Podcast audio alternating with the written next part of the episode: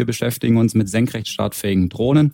Das heißt, die können starten wie ein Hubschrauber und machen dann so eine Art Verwandlung und bewegen sich dann über längere Strecken quasi wie ein Flugzeug äh, vorwärts.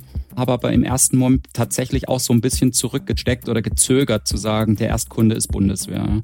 Weil eben Bundeswehr auch aus meiner eigenen Erfahrung, da gibt es viele sehr, sehr gute Leute, die wollen alle, aber jeder ist dann doch irgendwo so Gefangener auch im System und das macht es dann halt vielleicht auch ein bisschen unsexier. Hallo und herzlich willkommen zu einer neuen Ausgabe von Handelsblatt Disrupt, dem Podcast über neue Ideen, Disruption und die Macher der digitalen Welt. Mein Name ist Larissa Holzki. Ich vertrete heute Sebastian Mattes, den Chefredakteur beim Handelsblatt. Und ich begrüße Sie ganz herzlich aus unserem Podcast-Studio hier in Düsseldorf. Wie könnte die Zukunft aussehen, wenn es um die Lösung militärischer Konflikte geht? Das ist heute mein Thema im Podcast. Von Drohnen über Laserkanonen bis hin zu KI-gesteuerten Kampfrobotern ist so manches, oft weit ab von zivilen Beobachtern, schon im Einsatz oder in Planung. Denn klar ist, ohne Digitalisierung geht heute bei modernen Armeen nichts mehr, auch nicht bei der Bundeswehr. Das Problem, im Vergleich mit anderen Ländern hat Deutschland die Transformation leider auch bei diesem Thema völlig verpasst. In den USA gibt es hingegen schon seit den 50er Jahren die Innovationsbehörde DARPA. Die hat zum Beispiel das Entlaubungsgift für den Vietnamkrieg hervorgebracht, unter dessen Spätfolgen heute noch drei Millionen Menschen leiden sollen, aber eben auch das Internet und GPS, also wichtige Erfindungen für Militär und Zivilgesellschaft. In Deutschland gibt es jetzt zumindest erste Annäherungsversuche zwischen Start-ups und Bundeswehr. Und was das bedeutet, wie sich die Bundeswehr zukünftig im Vergleich zu anderen Armeen positionieren will und welche Rolle Drohnen dabei spielen werden, um das zu besprechen, habe ich für heute Florian Seibel eingeladen.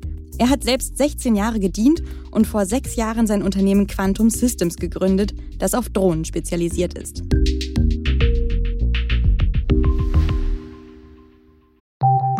Nach einer kurzen Unterbrechung geht es gleich weiter. Bleiben Sie dran.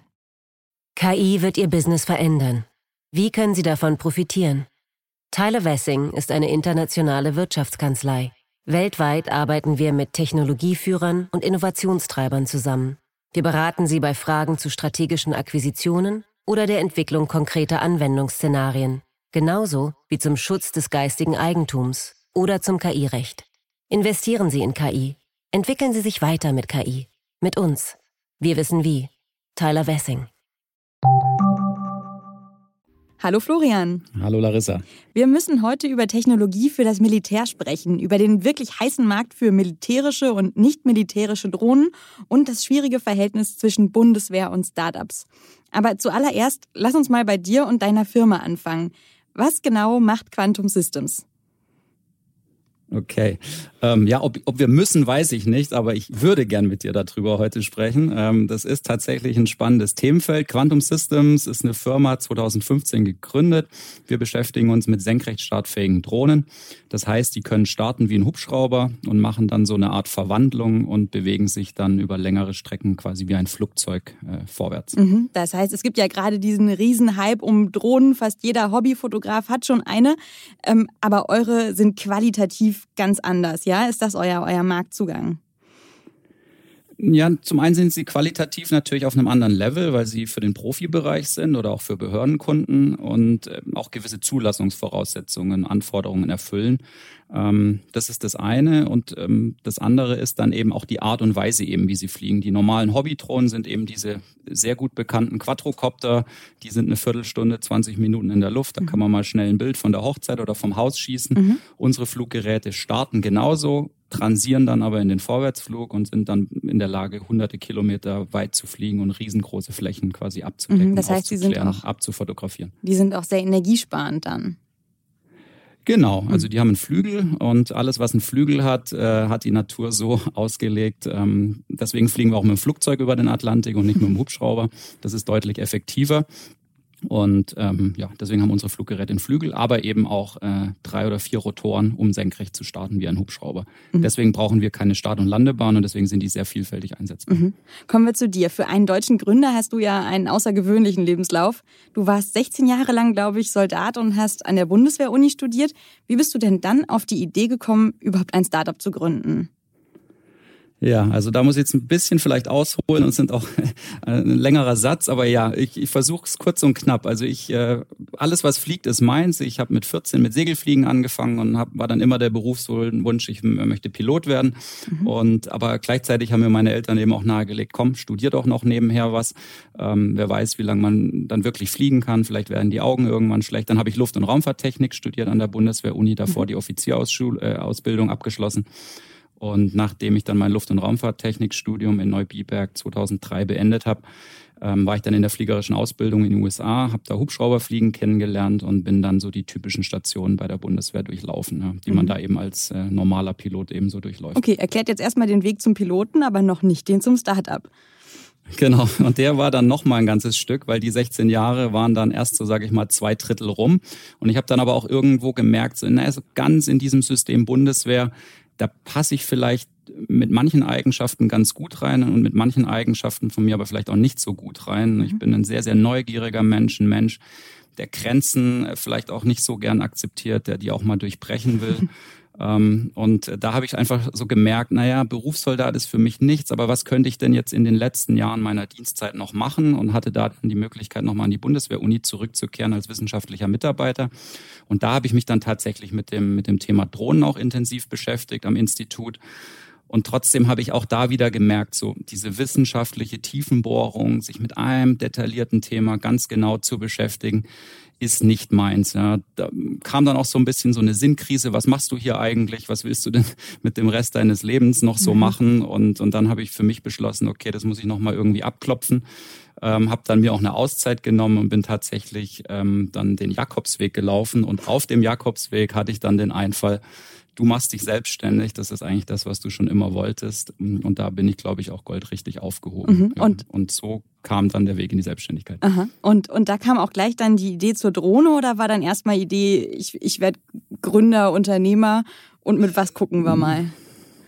Ja, also da unterscheide ich mich also auf jeden Fall von diesen Serial Entrepreneurs, die eben, sage ich mal, so eine Firma nach der anderen hochziehen. Und auch das ist absolut bewundernswert, ähm, genau zu sehen, was braucht denn der Markt und dann da zielgerichtet ein Produkt entwickeln. Mhm. Bei uns war das tatsächlich bei mir und dem Gründerteam eher die Leidenschaft für alles, was fliegt. Ähm, ich habe eben es geschafft, so das Beste aus zwei Welten, diesen Senkrechtstart Hubschrauber mit meinem Hobby der Leidenschaft Segelfliegen, also Energieeffizienz sich fortzubewegen, in ein Fluggerät äh, reinzubauen.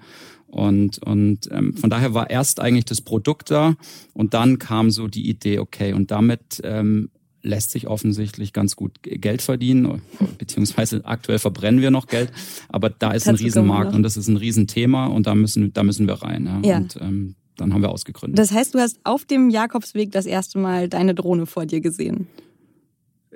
Tatsächlich, also sie ist mir nicht erschienen nachts, aber es war tatsächlich so, dass ich tagsüber da irgendwo mal am Wegesrand dann da saß und, und dann dachte ich mir so, jetzt brauchst du einen Stift Papier, äh, einen Stift äh, und ein Blatt Papier und, und malst das mal auf, so, so wie ich mir denke, dass das funktioniert. Und die, die Zeichnung ist dann tatsächlich sehr detailliert geworden und die hängt auch noch heute mir, äh, hinter mir im, im, im Büro am Schreibtisch. Mhm. Wenn man sich so ein Gerät ausdenkt, dann ist ja auch ganz, ganz wichtig, welchen Nutzen das eigentlich später mal erfüllen soll. Hattest du also gleich die, die militärische Nutzung von Drohnen dann im Kopf? Tatsächlich nicht. Wie mhm. gesagt, da war ich ja auch so an dem Punkt, dass ich ein bisschen gehadert habe mit der, der militärischen Laufbahn und, und wollte da eigentlich auch eher mal so ein bisschen weg aus dem Bereich. Das war aber auch so der Bereich und die Zeit 2015, da hat dann der Kronprinz aus Dubai, der Scheich Hamdan, einen Wettbewerb ausgeschrieben, an dem wir dann teilgenommen haben mit der frisch gegründeten Firma. Da gab es 800 Teilnehmer, da haben wir den zweiten Platz gemacht. Wir haben leider nicht die eine Million US-Dollar bekommen, aber wir haben sehr schnell gesehen, da ist ein Markt. Ja. Und der Markt ist Landwirtschaft, der Markt ist Vermessung. Mhm und der ist riesig ähm, und der ist schnell und der ist dynamisch und das ist ja auch genau das, äh, was ich wollte mit meiner Firma, ähm, mhm. weil mir klar war, wenn wir mit der Bundeswehr dann ähm, als Erstkunde vielleicht anfangen, ein Produkt zu entwickeln, dann kann das lang und zäh werden. Ähm, aber wir haben zurück zur Bundeswehr gefunden, so viel sei schon jetzt verraten. Ja. Mhm. Du, du sprichst immer von wir. Wer hat denn mit dir gegründet? Waren das andere Soldaten? Waren das Mitstudenten? Ähm, tatsächlich waren es äh, zwei wissenschaftliche Mitarbeiter, die ähm, an der Bundeswehr-Uni promoviert haben auf, sag ich mal, ja, militärisch nah relevanten, angegliederten Bereichen, also wie man Drohnen automatisiert führt, wie man die menschliche Belastung möglichst gering halten kann, wenn zum Beispiel ein Hubschrauberpilot zusätzliche Drohnen äh, bedient oder steuert aus dem Cockpit raus. Und das war natürlich ein Fit. Ja, das sind alles Segelflieger, die mhm. habe ich überzeugen können, äh, mit mir mitzukommen. Und das ist mein Gründungsteam. Und ein bisschen später kam dann noch unser Finanzmann mit dazu, aber der hat einen militärischen Hintergrund tatsächlich, so wie ich. Mhm. Es ist ja schon auch fast bezeichnend, dass ihr als, als dieses Team, das du da beschreibst, mit so viel Militärkontakt ähm, gar nicht gleich an, an Militärdrohnen gedacht hast. Und ich höre das wirklich oft von Gründern, dass sie sich sofort auch von solchen Einsatzszenarien für ihre Technologie distanzieren. Das ist ja in anderen Ländern ganz anders. Hast du eine Erklärung dafür? Ist das einfach nicht ja, sexy sozusagen im, im deutschen Gründersystem oder woher kommt das? Ich glaube, also wo, woher es kommt, kann ich einen, einen Erklärungsversuch probieren. Ähm, also sexy ist es vielleicht jetzt nicht im, im, ersten Moment, aber es ganz viele Entwicklungen. Also wenn ich so an GPS oder oder an Raketentriebwerke oder Strahltriebwerke denke, sind das alles militärische Entwicklungen, ja, ähm, die die hohe Finanzierungsaufwendungen und Vorlaufzeiten gebraucht haben, um sie zu entwickeln. Mhm. Letztlich Atomenergie äh, ist alles militärisch. Ähm, der Bereich Drohnen sicherlich auch, aber äh, ja, ich bin natürlich da sehr nah dran und auch irgendwo affin und, und bin auch der, der Armee für meine hervorragende Ausbildung sehr, sehr dankbar, habe aber im ersten Moment tatsächlich auch so ein bisschen zurückgesteckt oder gezögert zu sagen, der Erstkunde ist Bundeswehr. Mhm. Ähm, weil eben Bundeswehr auch aus meiner eigenen Erfahrung, da gibt es viele sehr, sehr gute Leute, die wollen alle, ähm, aber jeder ist dann doch irgendwo so Gefangener auch im System und das macht es dann halt vielleicht auch ein bisschen unsexier. Mhm. Und eure Drohnen dienen ja heute der Aufklärung. Viele denken bei Drohnen und Militär natürlich auch an, an Kampfdrohnen, an Waffen. Wie stehst du denn dazu? Würdest du schon sagen, langfristig könnte Quantum System sowas auch entwickeln? Ähm, also Stand heute entwickeln wir Aufklärungsdrohnen, sowohl im kommerziellen, auch eben im Behördenbereich mhm. oder im militärischen Bereich. Äh, keine unserer Systeme ist, ist bewaffnet. Und das ist auch nicht auf der Agenda und auf der Roadmap. Ich denke, der Bereich, in dem wir uns aktuell bewegen, der ist groß genug ähm, und da gibt es genug Entwicklungspotenzial. Alle sprechen ja auch so von, von Big Data und auch Big Data in, in, der, in der dritten Dimension oben in der Luft äh, ist, ist nur ansatzweise, sind diese Schätze da gehoben. Also da kommt noch ganz viel Themen KI, Artificial Intelligence, automatisierte Auswertung. Ähm, da haben wir noch eine ganze Menge Raum, wo wir rein expandieren können ohne die Fluggeräte jetzt äh, gleich auch bewaffnen zu müssen. Mhm. Das überlassen wir den etablierten großen Playern. Mhm. Und wie war das dann ganz am Anfang, als ihr darüber nachgedacht habt, tatsächlich die Bundeswehr zu beliefern? Hat die überhaupt mit dir gesprochen? Hattest du da als ehemaliger Offizier vielleicht offene Türen? Ähm, beschreib mir das mal. Hm, ich würde sagen, das war schon sehr verhalten. Also auch als wir ausgegründet haben an der Bundeswehr-Uni, da gab es keine, keine Ausgründungsförderung. Ja. Wir haben damals einen Exist-Antrag gestellt, der wurde negativ beschieden. Ich mhm. habe dann da, äh, das hat aber jetzt nichts mit der Bundeswehr zu tun, ähm, ein, ein, ein, quasi ein Schreiben bekommen aus dem Wirtschaftsministerium. Das, was Quantum da macht, das ist zwar, zwar hochspannend und interessant, aber das halten wir für technologisch irrelevant. Mhm. Und das Schreiben habe ich mir übrigens auch ausgedruckt, das hängt auch hinter mir. Ähm, und das ist es natürlich nicht. Wir haben heute 100 Mitarbeiter, machen dieses Jahr erstmalig äh, einen zweistelligen Millionenumsatz mhm. Ähm, und wollen auch nächstes Jahr nochmal massiv fundraisen.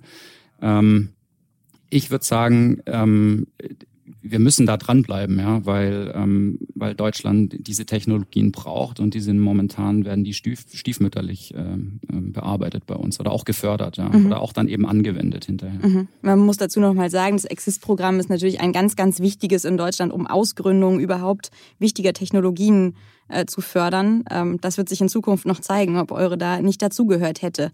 Ähm, inzwischen bist du ja. Genau, aber da war halt vielleicht auch gar nicht so die Bereitschaft da. Ja? Also auch viele der Professoren, die dann da eine Stellungnahme hätten schreiben können oder sollen, die, die, die kannten das gar nicht. Ja? Die mhm. Bundeswehr-Uni diente nicht der Ausgründung, ist heute ganz anders. Mhm. Das ist heute ein ganz, ganz aktives Ökosystem, was sich da bildet. Da gibt's Fördermittel, die extra auch dafür da sind, zusätzlich aus dem Verteidigungshaushalt.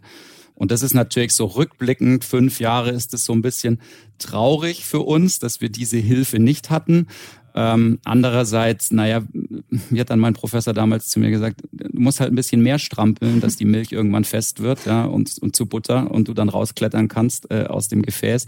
Und das haben wir gemacht. Ja. Also das hat uns äh, nicht davon abgehalten, es trotzdem zu tun. Mhm. Und inzwischen strampelst du ja nicht nur für dich selbst und für deine Firma selbst, wenn es um künftige Kooperationen von Startups und Militär geht, sondern auch für, für andere Gründer. Du hast neulich verschiedene Startups im Militärbereich mit Militärs, mit Sicherheitsbehörden zusammengebracht. Ähm, was, was treibt dich da an und, und welche Hoffnungen setzt du da rein? Also einmal treibt mich irgendwo der Idealismus ähm, und auch irgendwo so ein bisschen vielleicht auch der Institution und der Einrichtung Bundeswehr irgendwann vielleicht auch was zurückgeben können. Wie gesagt, die mhm. haben sehr viel Geld in, vor allem in meine fliegerische Ausbildung investiert und ich, ich, ich ja, empfinde da auch so einen gewissen Stolz zu sagen, wir haben hier eine Technologie. Die Bundeswehr ist halt vielleicht heute noch ein bisschen, ja, vielleicht haben sie es einfach noch nicht kapiert, dass es uns gibt. Und da muss man mich als Typ Mensch eben kennen. Da lasse ich nicht locker. Also das ist für mich dann eher Anreiz zu sagen, so, da piekst ich jetzt rein und, und schau mal, was passiert. Und da bringe ich auch meine Meinung an und die ist dann auch nicht immer gern gehört. Also ich habe mich da auch schon in Berlin bei, bei einem Staatssekretär in die Nesseln gesetzt, als ich dann ganz klar gesagt habe, wo es scheitert, auf welcher Arbeits Arbeitsebene im Bein BW. Und das gab dann Riesenwellen. Ja. Aber ich, ich mache das ja nicht, weil ich, weil ich irgendjemand schaden will oder weil ich da irgendjemand vorführen will, sondern weil ich tief in mir absolut davon überzeugt bin, dass wir in Deutschland solche Firmen brauchen und fördern müssen. Und deswegen haben wir dann auch vor ein paar Wochen ein, ein Event gemacht hier in Bayern, wo ich fünf, sechs, wie du gesagt hast, Startups eingeladen mhm. habe wo wir mal sehr hochrangig, da hatten wir Inspekteur Herr da, auch ein paar Bundestagsabgeordnete, denen mal gezeigt habe, was wir eigentlich hier können, welche Juwelen äh, hier liegen und welche Talente hier schlummern. Und das war spannend. Ja, da hat man gesehen bei den Rattats und die waren aufnahmefähig, ähm, gab auch viele Bekenntnisse dazu, klar. Jetzt muss man mal gucken, was dann im Nachgang tatsächlich dann passiert. Aber ich lasse mhm. da nicht locker. Das heißt, es ist immer noch bei den Annäherungsversuchen. Die Bundeswehr ist leider noch kein guter Kunde aus eurer wirtschaftlichen Perspektive. Äh, tatsächlich ist sie noch kein guter Kunde und das ist auch irgendwo ein bisschen schade, weil es andere Nationen einfach anders machen. Da haben wir sehr, sehr positive Erfahrungen, mhm. insbesondere mit den Amerikanern. Ähm, und das muss man sich mal vorstellen. Ein Land wie Amerika mit, mit, auch mit, mit vielen Dutzend Firmen in ähnlichen Bereichen wie wir reicht die Hand über, über den Atlantik und sagt, das, was Quantum macht, hätten wir gerne in den USA. Da gibt es kein Startup, mhm. Äh, das genau das so macht wie wir. Ähm, und, und die sind da unkompliziert. Da muss man ganz klar so sagen, da gibt's ein, da gibt's eine mehr diese Macherattitüde. Ähm, ja, da, da will man nicht so viel vielleicht verhindern oder, mhm. oder abwarten und mal schauen, sondern einfach dieses Trial and Learn and Fail and, und Do it again, das ist dort deutlich ausgeprägter mhm. als jetzt vielleicht bei uns in den Beschaffungsbehörden. Mhm. Kannst du das mal ähm, quantifizieren? Wie viel ähm, Drohnen nehmen euch die USA ab? Wie wichtig sind die im Verhältnis zu anderen Kunden? Ähm, wen habt ihr da noch? Ähm, also ich kann jetzt natürlich keine einzelnen Namen nennen, mhm. weil es natürlich auch teilweise sehr, sehr sensible und sensitive Bereiche sind, wo die hingehen. Ähm, aber das ist nächstes Jahr sicher zweistelliger Umsatz. Ähm, bei, ich würde mal sagen, 50 Prozent unseres Umsatzes werden wir nächstes Jahr in USA ähm, ähm, mit, mit Behördenkunden in USA machen. Mhm. Ja. Und, und, das ist schon enorm. Und das würden wir natürlich auch gerne in Deutschland, ja, weil wir haben es ja hier vor der Haustür. Aber es hilft halt einer deutschen Firma nichts, wenn ein, ein Beschaffungsvorhaben, auf das wir perfekt draufpassen würden, aus dem Jahr 2021 in 22 geschoben wird und dann in 23 und heute sind wir schon bei 24, wo es jetzt aktuell verortet ist. Ähm, so kommen wir halt nicht weiter. Ja, ja ähm, da kommen wir gleich noch zu. Das ist schade für Deutschland. Aber ja. du musst uns natürlich ein bisschen mehr noch verraten. Also 50 Prozent Behördenkunden in den USA. Wer sind denn die anderen? Aus welchen Bereichen kommen die? Du musst die ja nicht namentlich nennen.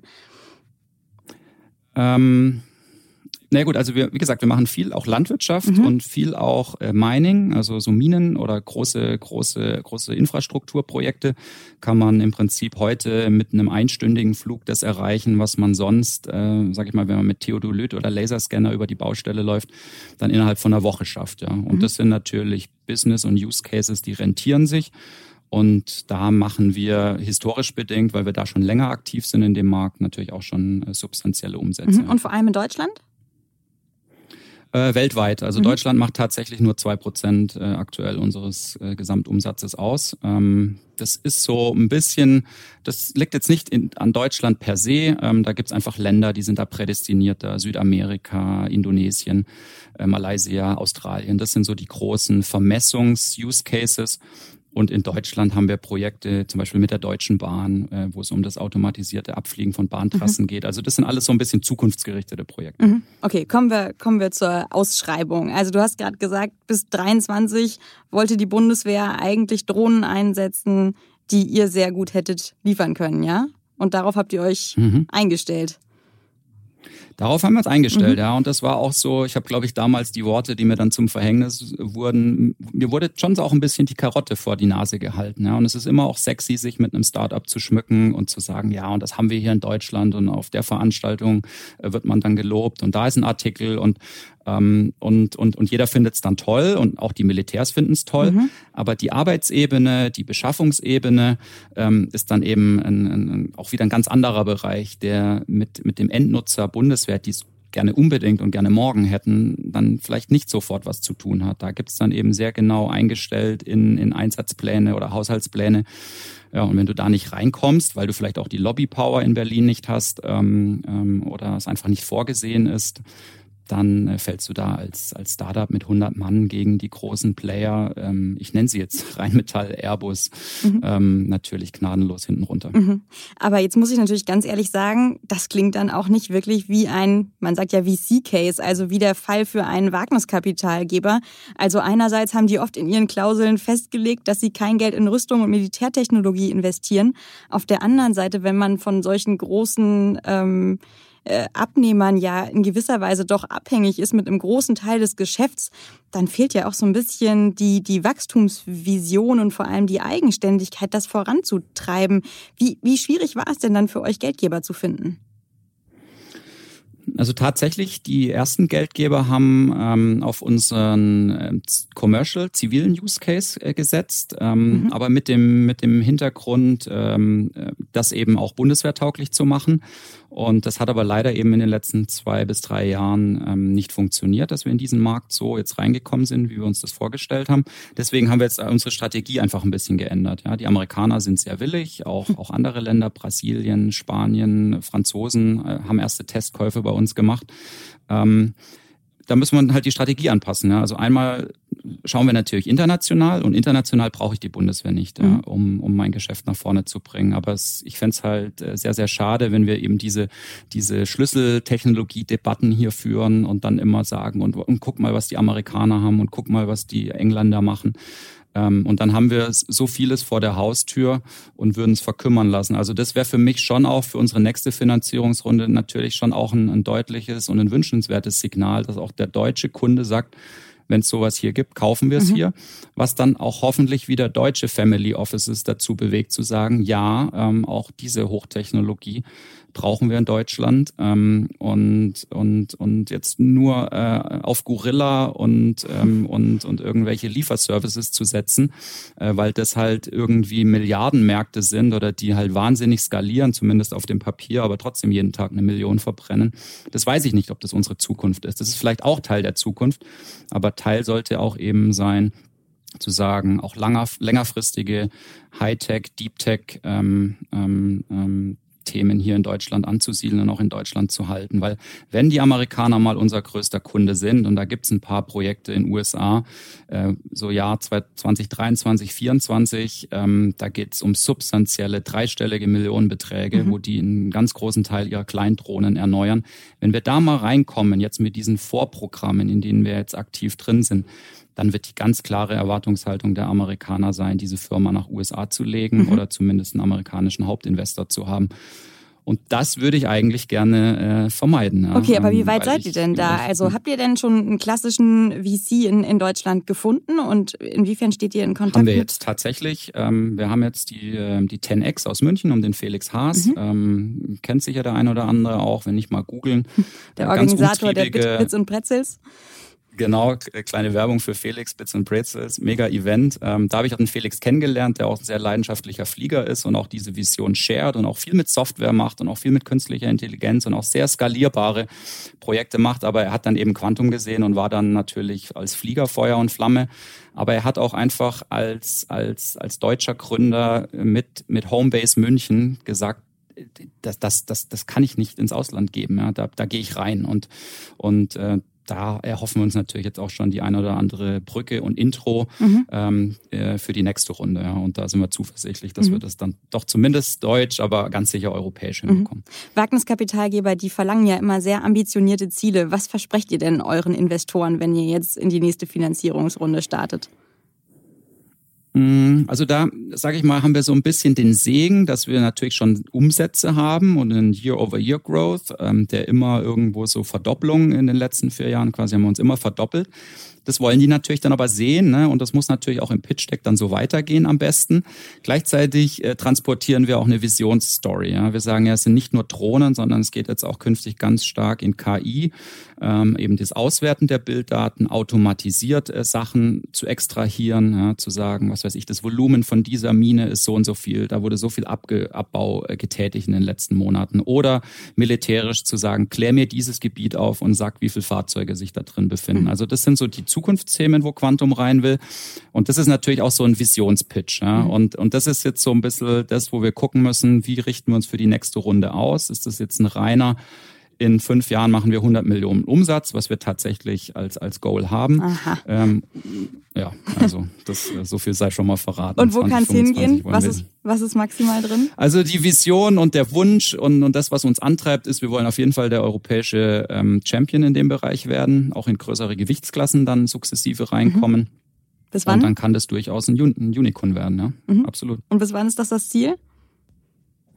Also Unicorn, ähm, wie gesagt, also die, die kommt drauf an, wie wir pitchen. Wenn wir die Visionsstory pitchen ähm, und die große, wir werden der europäische Champion, dann ist das Unicorn sicher 2026, 27 ähm, realistisch. Und mit realistisch meine ich aber auch wirklich, das wollen wir erreichen und das ist kein Luftschloss, was wir bauen, sondern da sind Kunden da. Wir haben heute schon tausend von den Systemen im Einsatz. Ähm, das kann man anfassen, das fliegt. Ähm, und da gibt es andere Bereiche und Branchen. Ähm, Lufttaxis, ich sag mal ein Beispiel, die müssen da noch zeigen, dass der Markt überhaupt existiert. Ja, da sind wir deutlich weiter. Mhm, mh.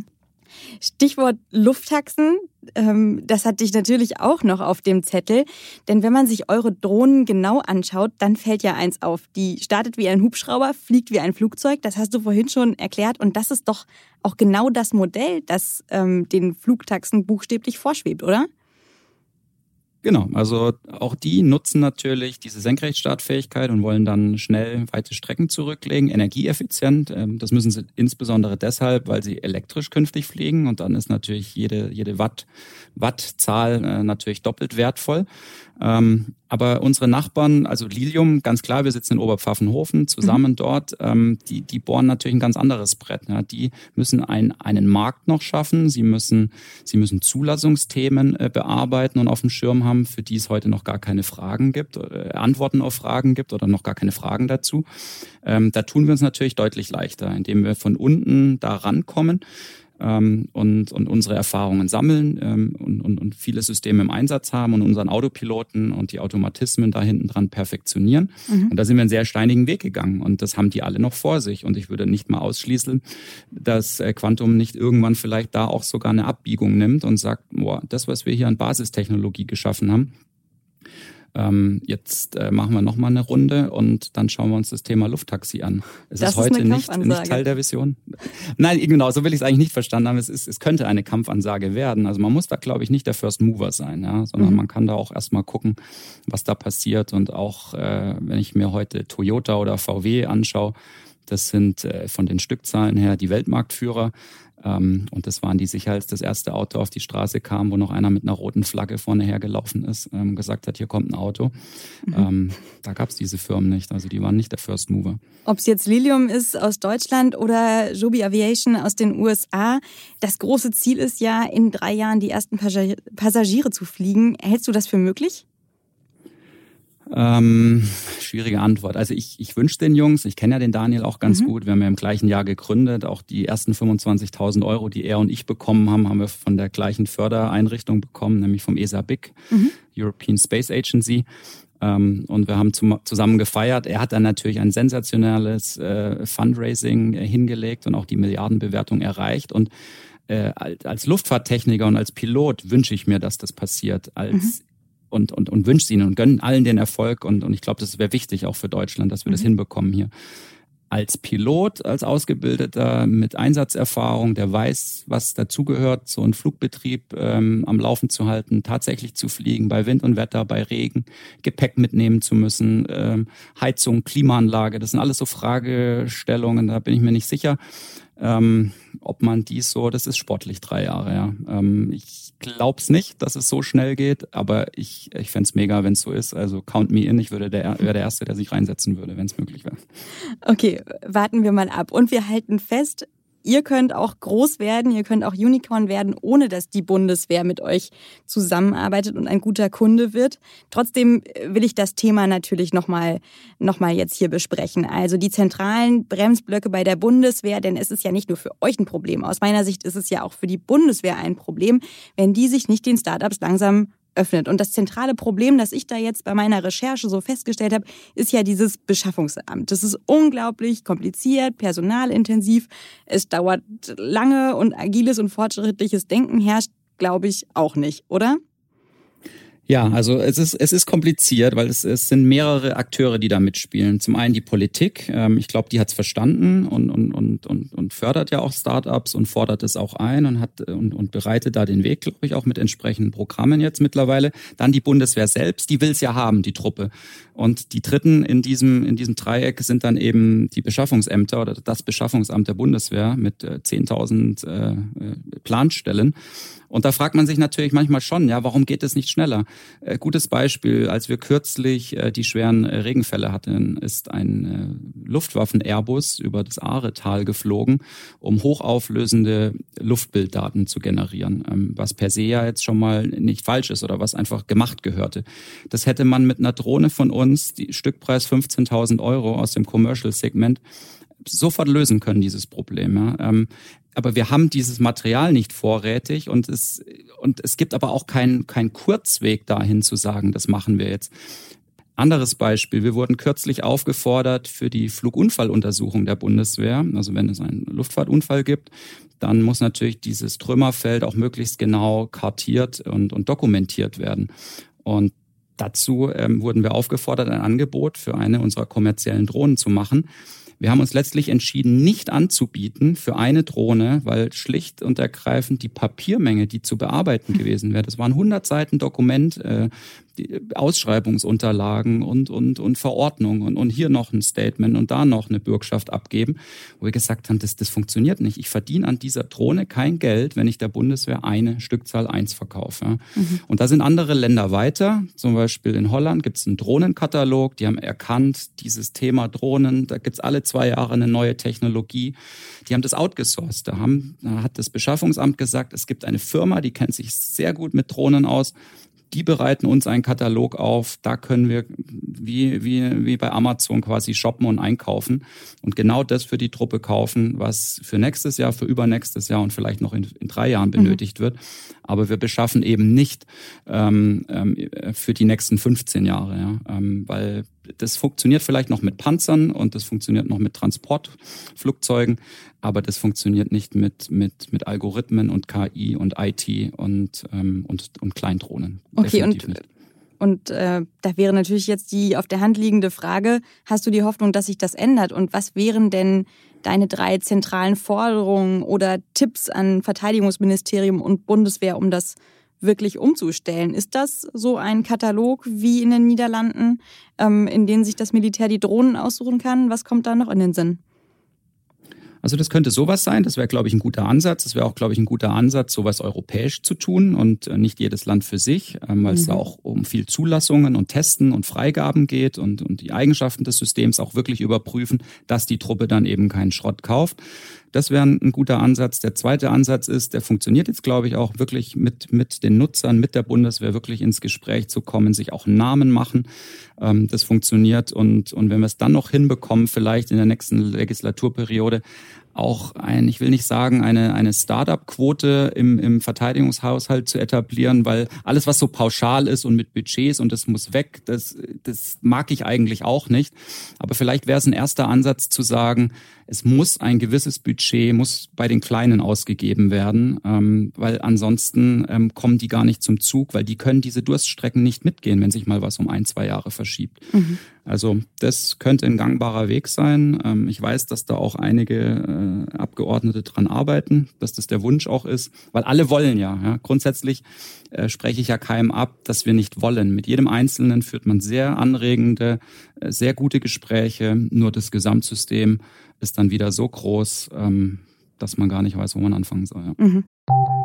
Nach einer kurzen Unterbrechung geht es gleich weiter. Bleiben Sie dran. Bist du auf der Suche nach Inspiration und Netzwerkmöglichkeiten? Dann ist das Summer Camp der Handelsblatt Media Group genau das Richtige für dich. Treffe über 800 EntscheiderInnen, nimm an interaktiven Workshops teil und werde Teil der einzigartigen Camp Community. Wir wollen gemeinsam mit dir die Zukunft unserer Wirtschaft gestalten und aktuelle Herausforderungen angehen. Erfahre mehr und sichere dir noch heute dein Ticket auf hmg-summercamp.de. Du hast das Stichwort Europa gegeben.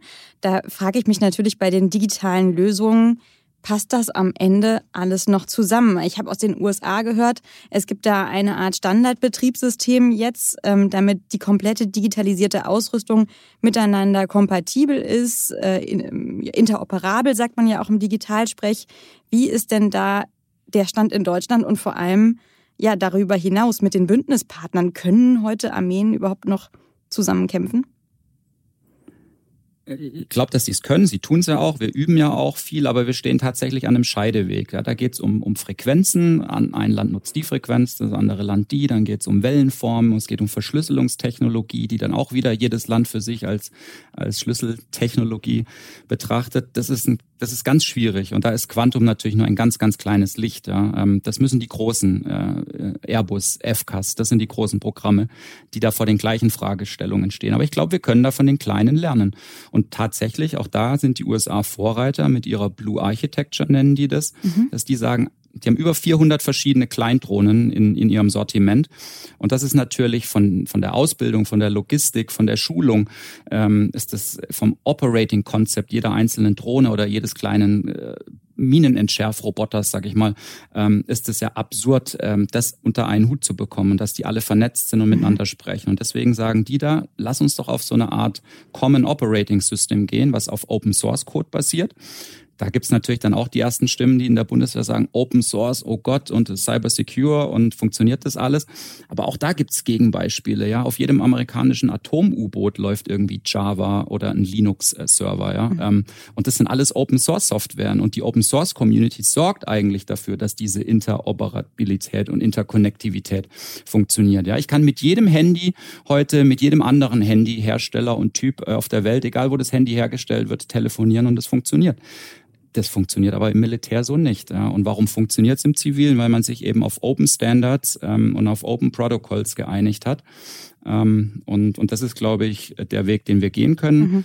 Und dann nochmal ja, abschließend, das ist das Statement, was ich gerne machen würde, wir können, glaube ich, auch in den großen europäischen Rüstungsvorhaben von den Kleinen lernen, weil die trimmen ihre Systeme schon darauf, dass die miteinander sprechen und vernetzt sind und dieses Common Operating System verwenden. 400 mhm. verschiedene Systeme. Ich überlege gerade, wie es mich manchmal überfordert, wenn ich mal zwischen Android und Apple Gerät hin und her switche und überlege, wie funktionierte das nochmal? Also ich glaube, daran wird einem äh, ganz gut klar, vor, vor welchen unmachbaren Aufgaben ein Soldat da auch stehen würde. Aber lass uns noch mal kurz auf das amerikanische Militär blicken. Die sind ja weit voraus mit ihrer Innovationsbehörde DARPA. Ähm, die chinesische äh, Regierung setzt natürlich auch äh, sehr stark auf, auf diesen Sektor, auf den Militärsektor und technologische Innovation. Was sind denn da aus deiner Sicht die wichtigsten technologischen Neuerungen, die die vorantreiben? Also die, die Themenfelder, klar, KI, ähm, künstliche Intelligenz, Cybersecurity, ähm, dann Raketen, Weltall ist ein, ist ein großes Thema, was jetzt kommt, aber eben auch die Vernetzung der Systeme, also ähm, ähm, ähm, Battle Management Systeme, die die gleiche Sprache sprechen, die miteinander interagieren, ähm, dass eben alle das gleiche Lagebild haben. Also die Vernetzung ist, glaube ich, tatsächlich die große, große zentrale Aufgabe auch der Bundeswehr ähm, dass die Leute miteinander sprechen können, ja. Ähm, weil mhm. sonst geht's schief ja, im Einsatz. Mhm. Okay, und welche strategischen Ziele werden da äh, deiner Meinung nach verfolgt, insbesondere bei den Chinesen? Gut, die Chinesen lassen sich da natürlich auch nicht so in die Karten schauen wie jetzt vielleicht die Amerikaner. Die Amerikaner sind auch sehr transparent. Was auf der einen Seite könnte man sagen, ja, die Chinesen äh, lesen da fleißig mit und hören auf jedem Kongress zu, ähm, was da besprochen wird. Ähm, die Strategie ist klar. Umgekehrt über China weiß man da nicht so viel. Ähm, aber dadurch setzen die Amerikaner natürlich auch Standards und, und erreichen ein viel, viel breiteres Publikum, wie wenn man das hinter verschlossenen Türen, so wie stelle ich mir das in China aktuell noch vor, dass eben da die Strategie ausgearbeitet wird. Und von daher glaube ich, ist der, ist der gemeinsame, der Joint Approach ähm, der westlichen Nationen ähm, unter dem Lied der Amerikaner der vielversprechendere Weg, ja? ähm, weil das dann einfach ähm, das innovativere Gesamtsystem, glaube ich, zum Schluss gibt. Mhm. Das klingt ehrlich gesagt erschlagend, wenn wir vorher gesprochen haben über die schwierigen Beschaffungsprozesse bei der Bundeswehr, dass es äh, kaum klappt, mit einem deutschen Startup hier einmal zusammenzuarbeiten. Auf der anderen Seite, ja, diese groß angelegten Innovationsprojekte, haben wir da überhaupt noch irgendeine Chance mitzuhalten? Ja, also natürlich sind wir im Vergleich zu der Supermacht USA ähm, klein und aber trotzdem müssen wir uns natürlich unserer Verantwortung stellen und und man kann ja jetzt auch nicht den, den Kopf in den Sand stecken. Also wir, wir haben Bereiche wie die Drohnentechnik, wir haben Bereiche wie, wie den Schiffbau, U-Boot-Technik, ähm, Luftfahrt. Ähm, da sind wir dabei. Wir haben erste Raketen-Startups jetzt in München. Ne? Mhm. Ähm, also das, das Ökosystem funktioniert. Man darf vielleicht nicht immer neidisch nur nach USA gucken und wenn man neidisch nach USA guckt und sagt, warum kriegen wir sowas in Europa nicht hin, dann komme ich wieder zu diesem, zu diesem ursprünglichen. Ja, dann müssen wir halt auch bereit sein, äh, in Europa es zu finanzieren. Ja. Ähm, wir hatten viele vielversprechende Ansätze. Ähm, ja, heute nutzen wir alle LinkedIn. Ja, ähm, ja gab es mal oder gibt es noch ein deutsches System, aber was man nach meiner Meinung nach in, in der, in der, ja, wird irrelevant sein in, in wenigen Jahren, weil die Amerikaner halt eins größer denken. Und ähm, ja, und, und ich stehe dafür ein, dass wir das eben auch versuchen zu tun und dass wir das in manchen Bereichen können und auch erfolgreich tun. Automobilindustrie getan haben, aber auch die muss sich neu erfinden. Ja. Stillstand ist der Tod und dieses Mindset müssen wir, glaube ich, wieder nach Deutschland bekommen. Ja, dieses ist Schluss auf, aufhören mit dem Aufruhen auf dem Status quo. Wir haben viel erreicht, unsere Eltern, diese Generation. Aber es liegt jetzt an uns, daraus wieder was zu machen und es nach vorne zu treiben. Das Potenzial und das Zeug haben wir, glaube ich, in Europa. Gott sei Dank, Florian. Ich habe schon gezweifelt, dass wir irgendwie optimistische Schlussworte finden würden. Das war ein unglaublich spannendes Gespräch. Vielen Dank für deinen Besuch bei Disrupt und ich bin mir ganz sicher, wir hören uns nochmal wieder. Absolut, spätestens wenn wir mit den Lufttaxis starten im Jahr 2025. Das ist jetzt danke ein Versprechen. Bis dahin. Genau. Jo, ciao, danke, tschüss. Danke auch. Und damit sind wir auch schon wieder am Ende von Handelsblatt Disrupt. Wie immer freuen wir uns über Kommentare in der Handelsblatt Disrupt LinkedIn-Gruppe, die in den vergangenen Wochen auch ganz schön gewachsen ist. Sie können mir aber auch eine E-Mail schicken. Details finden Sie in den Show Notes. Dank an dieser Stelle auch für die Unterstützung von Johann Lensing und Regina Körner und Migo Fecke von professionalpodcast.com, dem Dienstleister für Strategieberatung und Podcastproduktion. Die nächste Folge von Disrupt kommt nächste Woche wieder. Bis dahin wünsche ich Ihnen eine schöne und informative Zeit. Mit Drohne oder ohne. Ihre Larissa Holzki.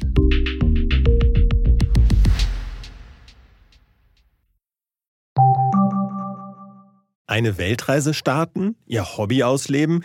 Finanzielle Unabhängigkeit muss kein Traum bleiben. In der neuen Vivo Coach Masterclass erfahren Sie, wie Sie das Vermögen dafür aufbauen und es einsetzen. Kurzweilige Videos, spannende Inhalte, konkret umsetzbare Empfehlungen. Entdecken Sie das neue kostenlose Video-Learning-Format exklusiv für Abonnentinnen und Abonnenten der Wirtschaftswoche. Jetzt unter vivo.de slash coach slash masterclass. Vivo Coach. Wissen, das sich auszahlt.